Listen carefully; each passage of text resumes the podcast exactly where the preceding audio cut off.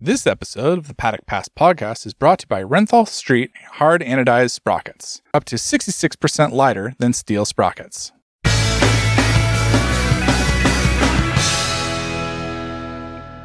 We've made a date in our calendar to talk about calendars, and nearing the end of July, we shouldn't be too far away from the shape of the 2024 MotoGP season, which will hopefully be a little bit less erratic in terms of scheduling. Welcome to the 347th Paddock Pass podcast. As regular listeners will know, this show is possible thanks to the backing of Renthal and their excellent street catalogue. Thinking of buying new bars, clip-ons, grips, chain wheels, pads, or a new chain? Then Renthal has all you need at renthal.com. I'm Adam Wheeler and I'm not yet tired of the annoyingly inconsistent UK weather and I'm joined by the irrepressible David Emmett and the irresistible Neil Morrison. Or I might have confused the order of those adjectives. As we're talking two extremes on the spectrum of the follically endowed, then listeners and viewers can make up their own minds. Speaking of viewership, we've been a little slack with the YouTube videos of late, but those podcasts will get uploaded soon and we want to get better with our video presence. On this week's show, we're delighted to have spoken with Dorna's sporting director Carlos Ezpeleta about the thought and consideration that goes into a MotoGP slate.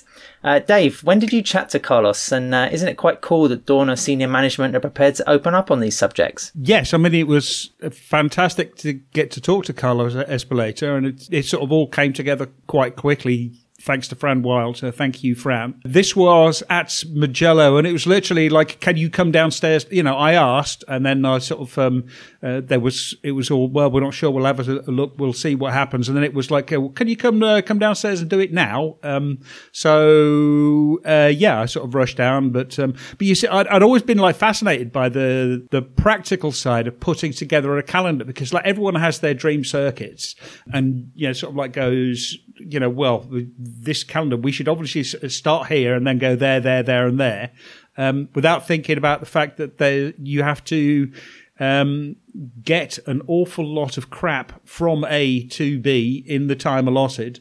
Um, you know, the weather has to cooperate. Uh, the, the, there are other rival sporting events. There has to be support from the local environment. There has to be so much other stuff going on um, to actually make these things happen. It's such an incredible sort of like logistical tour de force, really, um, that I was just fascinated how how it all work, worked, and especially with sort of new tracks. Obviously, you know, we were supposed to have Kazakhstan this year. We've got India this year. Um, we've had uh, Indonesia joining last year. Uh, uh, Thailand has only been on the calendar for not very long. We've got all of these new tracks which want to which want to join um, and what happens when they do join. So it was it was just a really it, it was for me it was just curiosity like how on earth do you do that? And um, you know carlos was grateful was graceful enough to uh, explain it in quite a lot of detail. And i like i really really enjoyed the the, the interview well, a few themes based around this interview. Um, firstly, where should we be watching MotoGP? Um, perhaps either for the track or the atmosphere or the cultural significance. Neil, is there is there one kind of? I mean, Jay, Dave used the term dreams, dream circuits. I mean, where would you like to see MotoGP? Yeah, I guess there's like two ways to look at this question. You could look at it from a, a sort of an idealistic uh, point of view and think of some of the great tracks that we've been to in the past that uh, we can no longer visit, probably mostly because of safety reasons. So the likes of Spa or the Salzburg Ring or the old Hockenheim um, or the old Nürburgring. I mean, those are all absolutely epically great tracks, but uh, obviously in no real fit state to host a motorcycle race currently. Um, but you know, if you had to choose one of those, I guess for you know uh, kind of nostalgic purposes, you would maybe go with Spa or with um, with uh, the Salzburg Ring. But then I guess you could also look at it from a point of view of you know what sort of market does what sort of motorcycle mad market does MotoGP need to tap into? Um, and you know, I mean, there's a, a load of countries which have you know really high numbers of motorcycle sales uh, around the world, which we you know which we don't visit and have a race at. You know, the likes of um, Mexico, for example, I think has over a million motorcycle sales, or had a, over a million motorcycle sales last year. Um, there was talk of going to Mexico about five or six years ago, which didn't actually transpire to happen. I don't think there is a, you know a track there that would be up to current uh, standards to be fully homologated. But you know that's a that's somewhere that could be of interest. And then you look at Southeast Asia, obviously places like Vietnam. I think over three million bikes were sold in Vietnam in 2022. Um, you compare that to somewhere like America, which is just over half a million. Um, you know, the somewhere like Vietnam, I think uh, is uh, is a market where MotoGP could really could really tap into. But again, I don't think there's a, a track that would be up to the kind of uh, FIM homologation standards. Well, we say that, Neil, but um, it's you know we look at some of the tracks we still have. You could hold, uh, hover questions over Sachsenring or you know Jerez certainly for the proximity of the walls you know, to, to, to the asphalt. I mean, there are circuits. I think you know, even Mugello. Every every time we go there, you know, of course, there are concerns about the crowd numbers and the feasibility of the event, but also, you know, for the last, I would say, five editions of the race, we've been asking riders whether MotoGP is too fast and it's too dangerous for this particular venue, even though it would be a crying shame if it disappeared. So I don't know, maybe, you know, the current kind of revisionist history, if you like, for selecting circuits. I mean, for me personally, I'd love to see somewhere like Brands Hatch be on the calendar. Um, you know, somewhere like Laguna Seca, I think at the moment it's quite clear if you read some of the interviews that Dan Rossomondo is giving out that you know the UK and the US are big markets that you know you mentioned some sales figures there Neil which you know they're they're good but uh, they're not as big as some of the Asian territories but still nevertheless I think it's, it's they are wealthy markets that Dorna want to tap into a MotoGP. So, um, you know, let's try and try and get to some more. And also, I think it's worth adding the F1 effect. Uh, isn't it this year the first time ever in the history of their sport they're having three rounds in the US? Um, is this all really just based off the success of like a Netflix series? It's quite staggering how um, the orientation of a sport can just spin on one particular event or, or opportunity. Yeah, I mean, F1 also have the advantage that they can hold street uh, races. Uh, you know, like they, they can have a race in Miami, they can have a race in Las Vegas because, uh, you know, they can set the streets up so that if there is a crash, uh, the, the, the driver's going to be safe and the, and the car is going to protect a, a lot of the uh, or it's going to protect the drivers from a loss of injury. And that's just not the case with a motorcycle uh, race. So it does mean that you are you're stuck with circuits. Special circuits with a lot of rough runoff, which are safe. Um, you can't just sort of like hold a race in the middle of the uh, uh in the in the middle of town like they used to. There's a lot of it. Uh, again, one of the, the most interesting things I thought was the, the was the political side. Um, for example, Spa-Francorchamps have been actually they were on track to try to homologate the uh, the, the, the track for uh, MotoGP. Um, they were working on it. Uh, we've seen uh, some endurance racing happening there as well.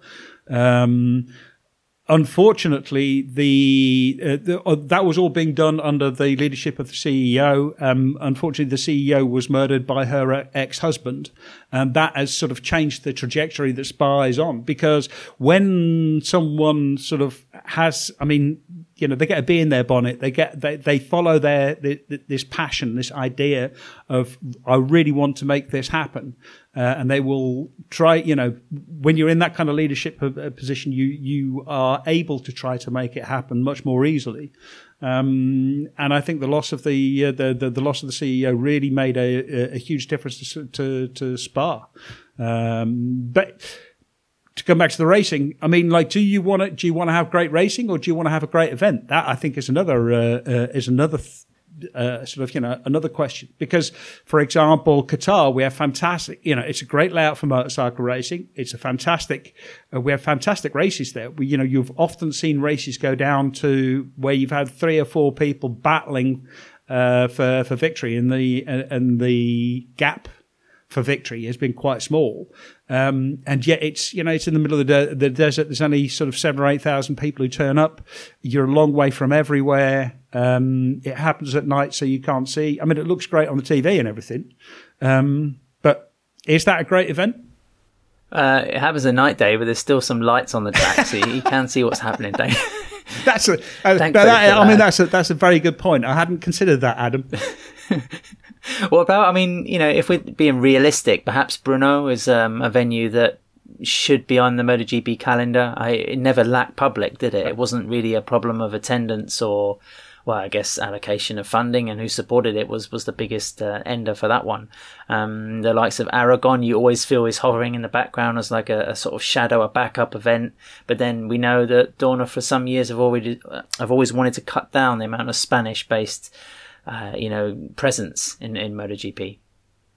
Yeah, and I guess you look at the calendar and you think, well, there's three races in Spain this year. Um, two races in Italy, and I know those are like huge motorcycle markets, probably the biggest for MotoGP in the entire world. So, um, you know, and, and, the majority of, of people in the series, not just riders, but uh, team personnel or media personnel or whatever, are sort of based there or around there. So it does make sense that we we go to races in Italy more often than than other countries. But um, yeah, if, I guess if you're thinking of expanding this to a, a kind of a more global or making this a kind of more global th- thing, then uh, then yeah, those would maybe be ones that you would look to you would look to cut before others. If we, um, Dave, you mentioned there about the political support that um, you know Grand Prix have. I think you know if we take the case of motocross MXGP recently, then you know the, I think in the Czech Republic, uh, the round before last, the Prime Minister turned up um, you know, to sort of you know grace his, his uh, the event with his presence.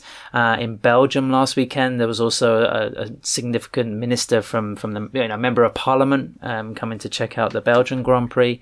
I think that illustrates to people who don't quite understand the complex construction of making a you know a Grand Prix event or any kind of sporting event happen, um, how the funding comes around, and sometimes it can take a process of years to actually get an application in place and secure that cash, um, or at least a promise of the cash, um, from a local council or whatever it may be, a tourism board, just to, to make it all happen. Yeah, I mean, we've just seen this with the uh, Argentina round of World Superbikes, which has been cancelled because there are elections coming up. It's going to be complicated. There's going to be a change of government in San Juan, the province nearby. That means that the uh, because a lot of these events are basically funded by regional governments in the hope of getting that money back uh, into, by you know basically race fans turning up to circuits and spending their money um, uh, and and clawing it back through through tax revenues. But you know, the, again, that's just down to does a uh, uh, does a government does a, a local government or a local leader believe that it's going to happen? You mentioned Argentina there, Dave. I mean, one thing we can talk about, guys, is we had to speculate um, for the demise of a circuit from, you know, the current calendar for 2024, then, you know, what event could possibly be lost, either through attendance or for kind of turbulent background problems such, such as we see in Argentina, because maybe sort of um, Termas de Rio is, is, you know, one of those candidates. Yeah, I think that um, I actually think that Termas is fairly safe because it seems like the again the local government really uh, want to keep the event there. Unfortunately, they don't want lots more events there because if there were a lot more events there, this, the you know the track would be in much better condition when when MotoGP turns up. Um, but yeah, I, th- I, think Argentina is uh, safe. You have to wonder about the circuit of the Americas um, because again, attendance is a bit sort of shaky, but it's really important to Dorna for for, for MotoGP to be there, to be in the US market. But there's, you know, I I would love to see. Um, I mean, really. MotoGP should be racing somewhere in California because that is, and especially sort of, you know, somewhere in Northern California. Um, I'm not a particular fan of Laguna Seca. I think it's got one good corner. Turn I one. know I'm sort of fairly unique like that, but you know the it, it, turn one is great, um, and uh, the, the the corkscrew is a bit gimmicky. But um, uh, apart from that, I would really like to see them go to Road America because I think Road America is a that would be a really great track for for MotoGP. It's big and it's wide uh, and it's open uh, and it's fast, and I think that would really suit MotoGP bikes. But you know, th- again, it's um, sort of in the Midwest rather than uh, on the West Coast. Neil, is there anywhere where you think, you know, uh, we mentioned Argentina, we mentioned COTA. Is there any way you think, well, you know, that looks a bit shaky, perhaps? Yeah, I mean, Argentina isn't one of my favorite trips of the year just because it's so far away uh, and it's such a mission to get there and it's so expensive. Um, but, you know, I think it's great that the series has a, a, race in South America. I think it's important that it has a race in South America. And you can see from the sort of the wealth of, of people that attend the race and stay around the, the, the track and the, the town in Termas de Rio Hondo, that, you know, it's well represented, um, by not just Argentinians, but people from all around South America. So that's a, that's a good thing to see. Uh, you know, Dave mentioned it earlier, Qatar, I guess you could say. Um, yeah, it's a great track and yeah, the facilities are really good. Um, but I mean, what's the highest attendance we've ever had in Qatar? I don't think it's ever really exceeded more than 10, 12,000 um, fans there. And that's despite it consistently delivering top class racing, being the first race of the year. So everyone's super hyped whenever the season starts after, a, uh, you know, two or three months off of over a preseason. Um, but it just never has any kind of atmosphere, never has any kind of attendance. Um, and when you look at some of the places that we've been going recently, then, um, then uh, you know it sort of uh, shines an even greater spotlight on that. But we do know the reason that you know Qatar. Um, I think the normally to start the season does pay. I think Dorna quite a high fee uh, to host the first race of the year, and that is obviously. Um, quite handy having that kind of uh, level of income from just one race.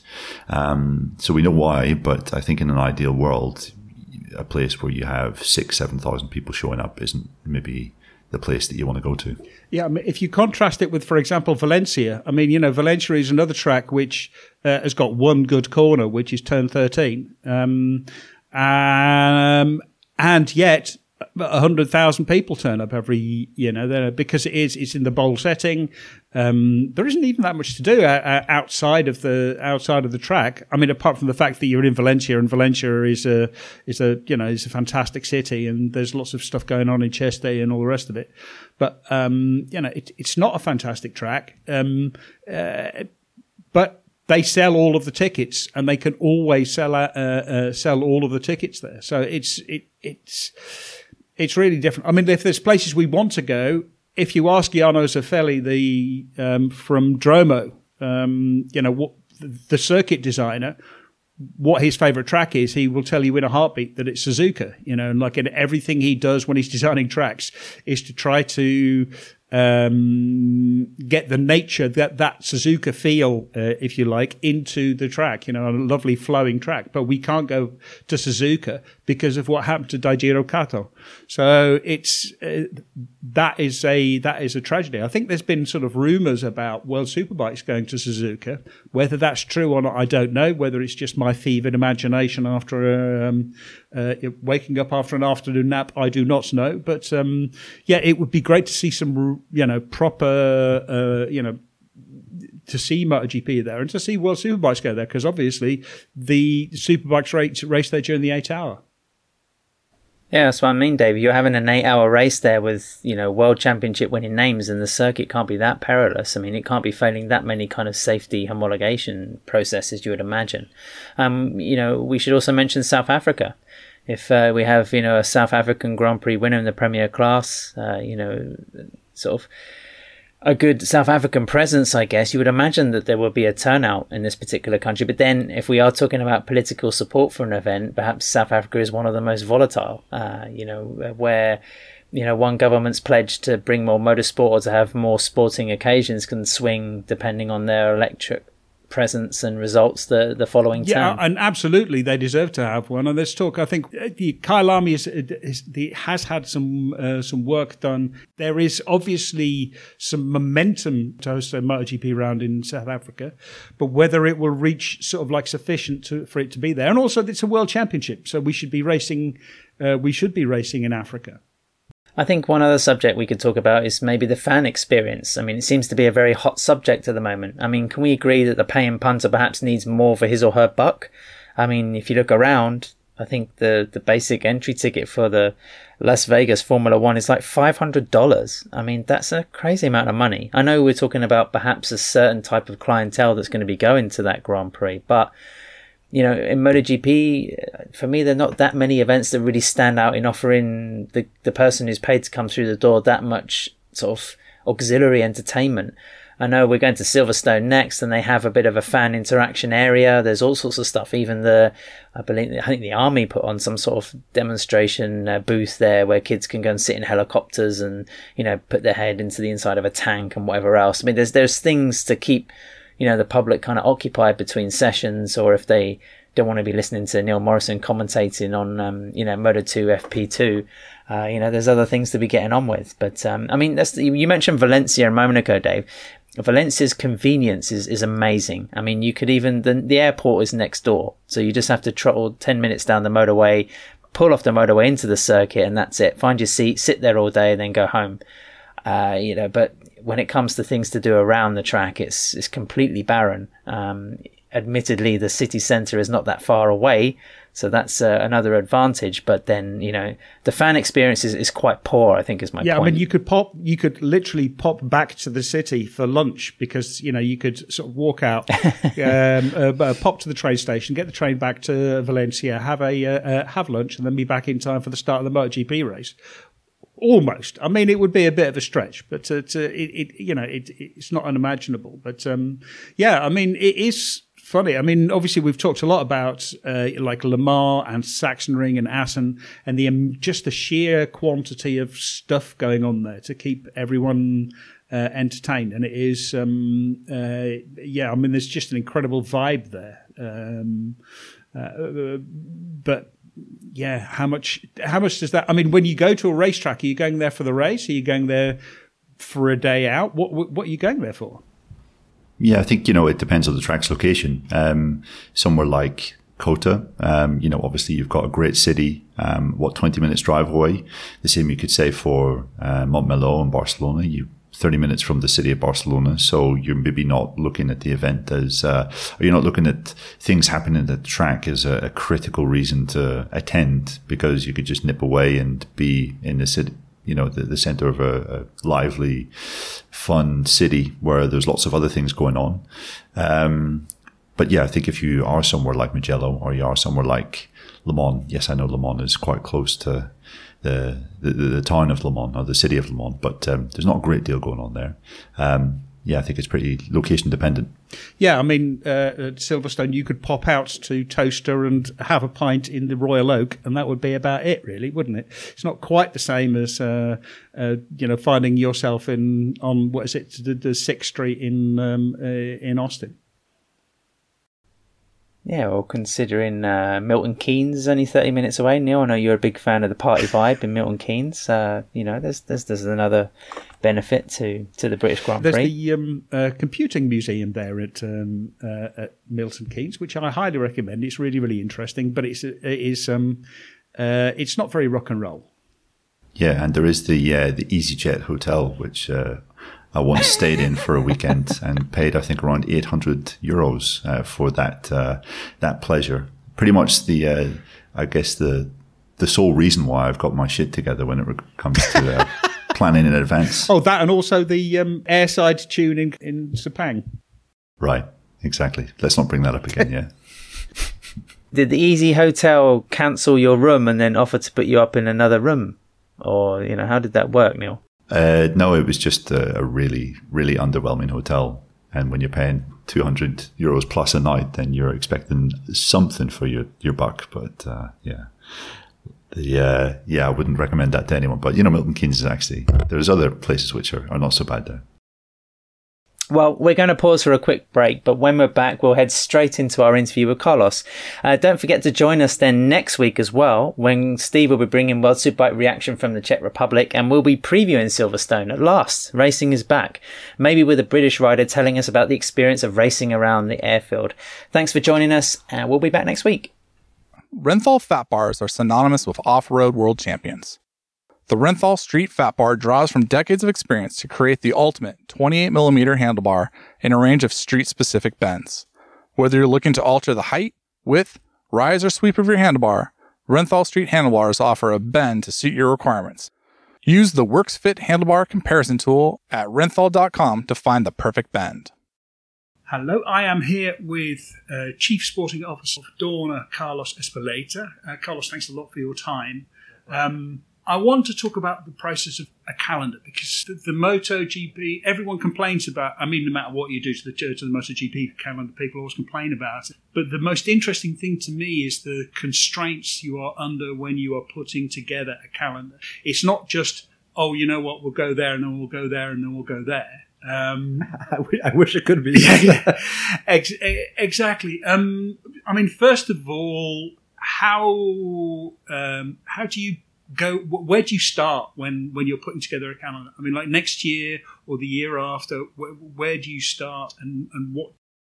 now, now, now's actually a good time of the year to be asking that question Yeah. uh, because I've, I've, I've started drawing for, for, for a couple of months now. Um, as you can imagine, there's the, the number one question is what's going to be on the calendar, um, and that's not always clear when we'd like it to be clear. Uh, unfortunately, um, so yeah, that's that's probably step one.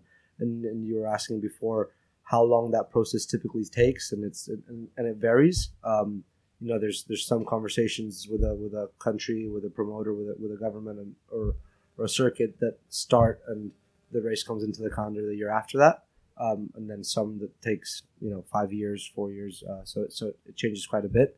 Um, specifically, also on the construction of the circuit, and is that remodeling or a circuit that you know already exists and needs to be slightly changed, or building and designing uh, one from scratch, which which happens also and this job is getting more and more complicated now with you know the huge uh, uh, safety standards that that MotoGP has. Yeah, because you can't just sort of look at a track and think, "Oh, we'd really like to go." I mean, like everyone wants to go back to Spa-Francorchamps, but you can't just go back to Spa because of all of the work that it needs to make it safe. Yes, correct. And um, you know, there's specifically you know during the COVID years, um, you know, let- let's say in, in many things we're, we're we're very fortunate in this sport, and but one of them is not is not that. And you know, looking at where we could race at, you very quickly realize that out of the circuits that we could race at, we'd probably race in all of them, but two or three in the world already, because all the rest are probably not valid for MotoGP in, in their current state. Um, so yes, that's that that that is um, the the number one let's say thing. Homologation is a must for for the circuit. Um, so yes, I hopefully normally during halfway through the summer, uh, you you start to get a clear idea of what's going to be in the circuit uh, on the calendar next year. Um, I think it's also interesting to explain that we have um, a limitation of 22 events um, in our current contract with IRTA and the teams. Um, and not that we'd want to go over that because it's probably on, on the limit already.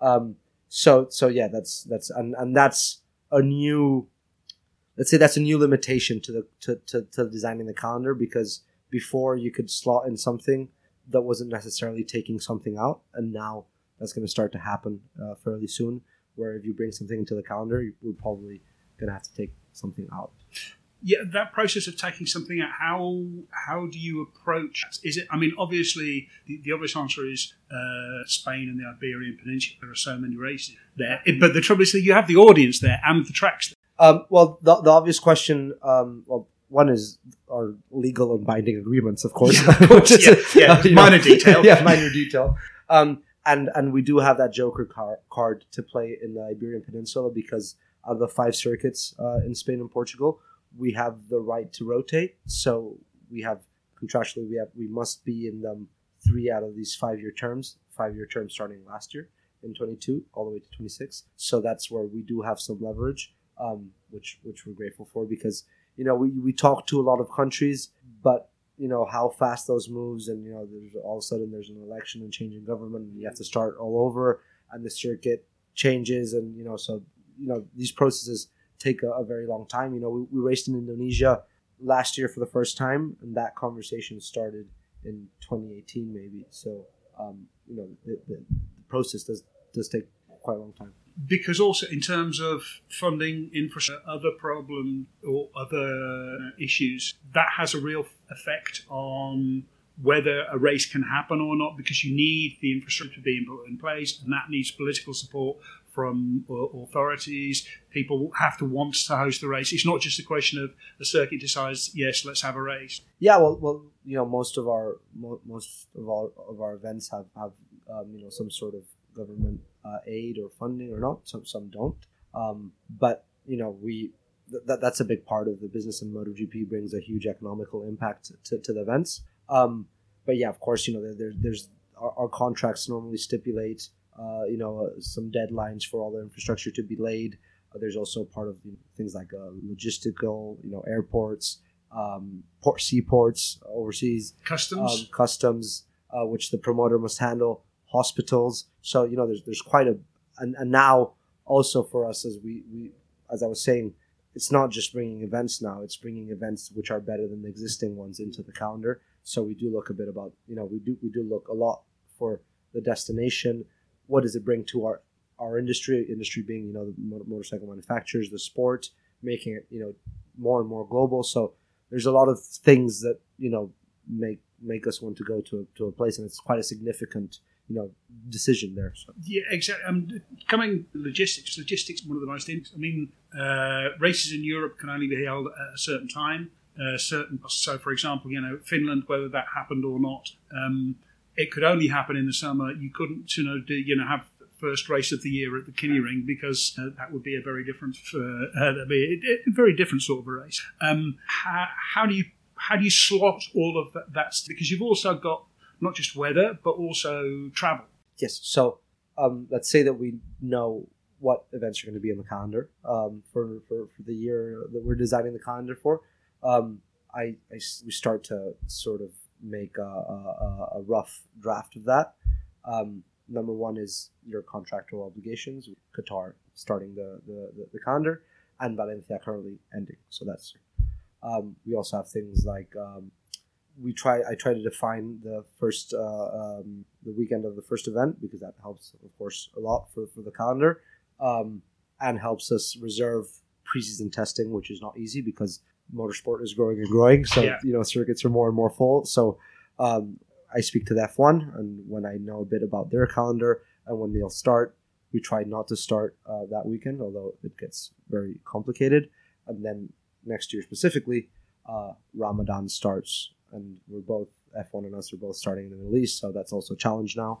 Um, so when when you know uh, when you can start, then you go back and you reserve your preseason tests um, for MotoGP uh, next year, as you know, in Sepang and in Qatar, and uh, in Qatar for obvious reasons being logistics, and uh, in Jerez for Motumla. Um, so that's that's where, where we start. Then uh, we try to go to well, probably go as you know to, to, to, South and North America, not in that particular order. I actually don't know yet. Um, there's Easter there, which is weekend that we try to avoid. Yeah. People don't usually watch that much sports, although in some places they do. But we it's it's quite it's quite you know it's quite challenging there and then I, I sort of draw draw out a calendar. Um, you know, we have our not to say things could not change, but you know, you, you sort of you you guys work it out, yeah, you know, yeah, more or less yeah. the dates where you normally have you know Holland the last week of June, and you know Jerez starting at the beginning of May, and Le Mans after that. So that, that that's that block is kind of consistent. Then um, there's things like F1 happening in the same event in the same country, um, which we really really try to avoid, uh, which we do avoid. Um, and then you know F1 having now 20, uh, 20 23 or 24 events uh, uh, and us having 21 events, uh, it's getting very very complicated. But you know you you try your clashes to be as least bad as possible. Let's say from audience point of view, from a you know local point of view, and then of course there's the weather, which I'm personally very you know try to respect as much as I can. Um, although you know, so sometimes you make quite a big change in the calendar for the weather to be better, and then, yeah. and then so, something happens and the weather's terrible. Um, but I think you know, for example, we're lucky this weekend, this year in Portimao, that the weather was actually much better than it was last year, a month and a half later. Um, so that that was that was good. Um, and then, like you said, it's very you know, there's a number of countries where we can only slot, uh, you know, a couple of months and that country has F1 one month, so we go the other month. Um, and that, that it, it, leaves, you know, you try to fill in the spaces where there's nothing there. Um, some promoters are very, very adamant that they want one weekend because there's other things happening. Um, so yes, now, now, you know, compared to the job years ago, now it's become, you know, very funneled. Yeah, so the, actually the expanding calendar in both MotoGP and F1 is making the job even more comp. Yes, correct. And then um, you know, we, we always try to have a, a, decent summer break. Um, uh, and then, you know, there's things like, for example, this year we have a quite quite a strange calendar, as, as I'm sure many of the, of the everyone says, yeah, yeah, many of the viewers have uh, said. And you know, last year, um, you know, Mugello was very adamant that they didn't want to clash with with uh, with F1 specifically in Italy, of course, but also in Monaco because it's quite close.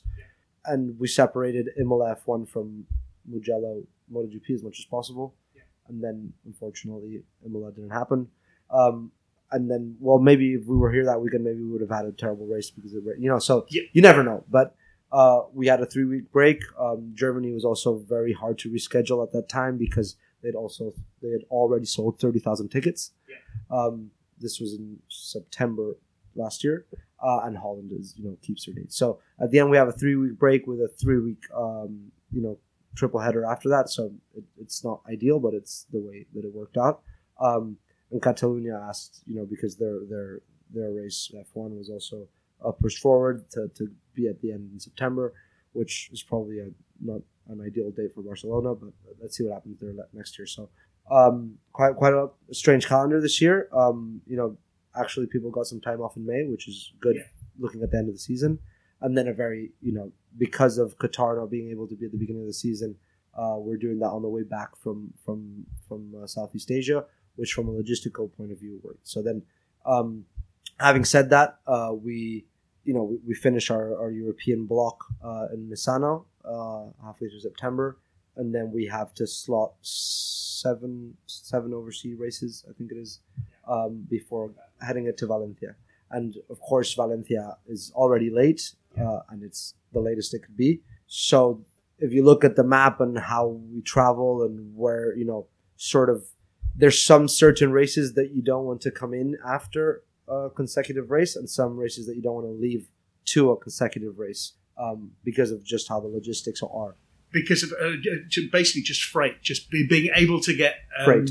Uh, the the your three jumbos, I think, or three, Yeah, three or well- four planes from from A to B. now that you say it, um, and I think it's always interesting. Uh, this year we've made uh, quite a big job at reducing a lot our volume, um, uh, specifically, uh, you know, basically being able to transport the same material that we were transporting before much more efficiently in boxes, uh, in, crates, and, and transport boxes uh, designed specifically for new aircraft, which is the triple seven. Yeah. Which consumes much less uh, fuel, which is Yeah. better, and so we're, we're transporting more efficiently. So we are targeting to be transporting one seven eight seven, three triple sevens, one seven eight seven because um, it has a higher main deck. Some of our, anyways. Um, so yes, those. For example, Thailand, we can't land in. Um, we don't land in Buriram or, or Argentina. We don't land in, in Termas because of the freight. So it takes quite a while to actually get. You know, you, you can't land in all the airports uh, with with these planes. Um, so yes, we're going, we're going, and then for example, you have things like India, the first event ever there, which we're very excited about, but we don't want to do that off a back to back. You know, so we want some time going into India. So that's why, and then logistically and from an energy point of view, it made a lot of sense to go to India on our way to Japan. Japan has an F1, we, the same promoter has an F1 event the week before, so we couldn't even change that. Uh, but we're actually going to Japan not that late, uh, which I'm always concerned about for the weather. We go to Australia reasonably late, which I'm also concerned about because of the weather.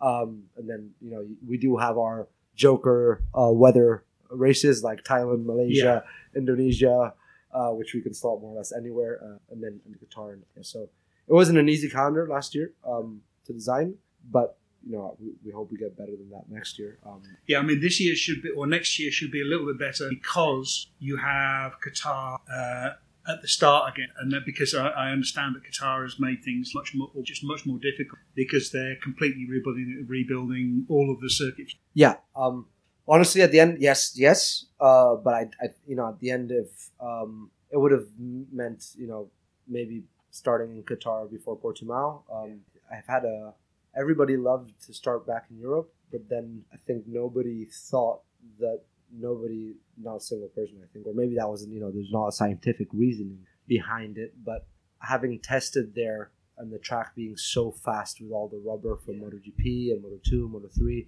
and the first weekend with the with the The new format and everything. I don't think it was it wasn't uh, like scientifically a reasoning for there to be you know more injuries or anything. But a lot of the riders have spoken to me about start outside because the the track won't be that grippy, you know. Which in another sense, you know, they're always you know grip should some sense, you know, grip is safety, but on the other, it's Yeah, know, and also it's quite a narrow track, and there's uh, it's not as wide as Qatar. For Qatar is a really uh, is a really Yeah. wide track, and the, just the layout of it, the, the fact that it flows more. I think that a number of things meant that probably to overtake this year in Portimao, you had to take a bigger, a Yeah. bigger risk, basically. And everybody was fast and everybody was super hyped for the first race. Yeah. But anyways, it wasn't. You know, if, if we would have been able to start in Qatar this year, we probably would have started in Qatar, gone to Portimao, and then you know it would have shaved off one week off the end. But it wouldn't have. That would have been the difference, not not much. Two more questions. The first one: what's what's more difficult, getting into or getting out? Oh, it's definitely you know the setup is always longer. You have customs and everything, so yeah, getting getting into you know getting into a country um, definitely harder. One thing that we haven't mentioned about is time difference, and that's a big one. Last year we did Aragon, Japan, Yeah. and you sort of start off with a seven-hour. Yeah, you lose half a day basically. Um, whether you're moving moving the other way around, like Malaysia, Qatar, and Qatar, Valencia, that's more much more you know achievable. Finally, how much input do the teams and the riders, but I mean especially the teams, particularly teams, uh, and, and find accommodation and rest? How much do they? How much input do they do they have into the calendar? So uh, the the riders have input um, in terms of uh, safety, and you know, of- course, weather is not the most predictable thing uh, a year in advance. Yeah, exactly. Uh, so, um, but they we, we again, I, I really try to. For me, the, you know, there's the there, there's the weather part, there's the logistical part, and then there's the there's also the commercial. You know, being able to bring as many fans as possible to the circuit that weekend, and some weekends are better than others, clearly. Um, so the riders do have that input in terms of the weather and etc. But the, you know, a lot of the times there's there's minimum things we can do already. Um, and then the teams, I you know I speak a lot to Mike and his feedback from the teams and to, to different team managers around um, if some you know double headers overseas specifically are better than others. Uh, movement around Europe and trucks and you know the order where you want to do those to be more efficient. Um, and then there's the whole calendar disclosure issue. And, yes. and hotel reservations. Yeah, And then, exactly. you know, people taking Tell me about it. people taking big bets uh, uh, on the reservations, and you know, uh, so back in the day, um, the teams used to get their their calendar the calendar hours in advance of publication, and the sort of things have evolved and you know become bigger. Uh, doesn't happen anymore, and they get it like five minutes before. Um, if, if if if we've managed to keep it secret by then, and you know it hasn't leaked. Uh, but yes, so we we I do work uh, with IRTA fairly in advance, um, sort of share some drafts and there's some feedback, etc. And then um, the FIM publishes the calendar officially. It is the FIM publishes it, um, but that all happens like sort of in a 15 minute window. So the teams get it, the FIM publishes it, and then Dorna publishes it, and that's all in the space of 15 minutes. Um, but yeah, a lot of you know there is there is some economical advantage in being able to know the calendar. Um, we Dorna actually uh, doesn't take advantage of that because we know the calendar before anybody does. But but uh, the people in charge of travel in Dorna always kill me because I get the calendar when everybody else does. Um, uh, so we, we we proudly do not take any advantage of that. Um, but some people do, you know, because of the rumors, etc. They they they do make some bets and some reservations, and sometimes that that has come back to, to bite them when there's been a date change. Um, but as you know, you know you have there's some there are some dates that are pretty pretty known to everybody. Although I must say, next year is a leap year, and um, there is we might be a the whole thing might be a week or a one week back or one week front. So um, I, I'll have to wait to see also. Um, uh, I mean, the, the calendar this year probably we'll hear about it September. Is it going to be early, late, or uh, so? I expect I would expect to get it at the last race in Europe. I'd, I'd, I'd hope I'd hope to get it in the last race in Europe, and then we always have a very a very fun IRTA committee after that, and which you know do, it's it's testing now because testing in MotoGP class has become you know very restricted. Uh, but there was always you know when we publish the calendar, then there's an IRTA committee about testing and testing regulation, and that one goes on for a while um, because everybody has their own agenda, of course. Uh, but yeah, I hope I hope that halfway through September we'll, we'll have we'll have a con- Right. Well, thank you very much, Carlos. It's been very. my pleasure. Dave.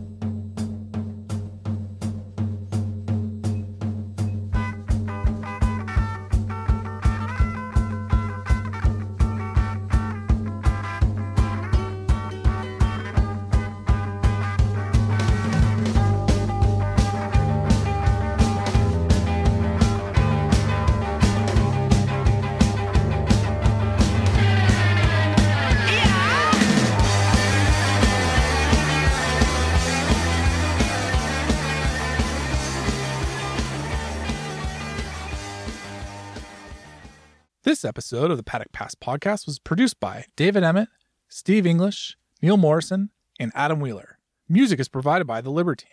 All inquiries can be sent via email to team at paddockpasspodcast.com.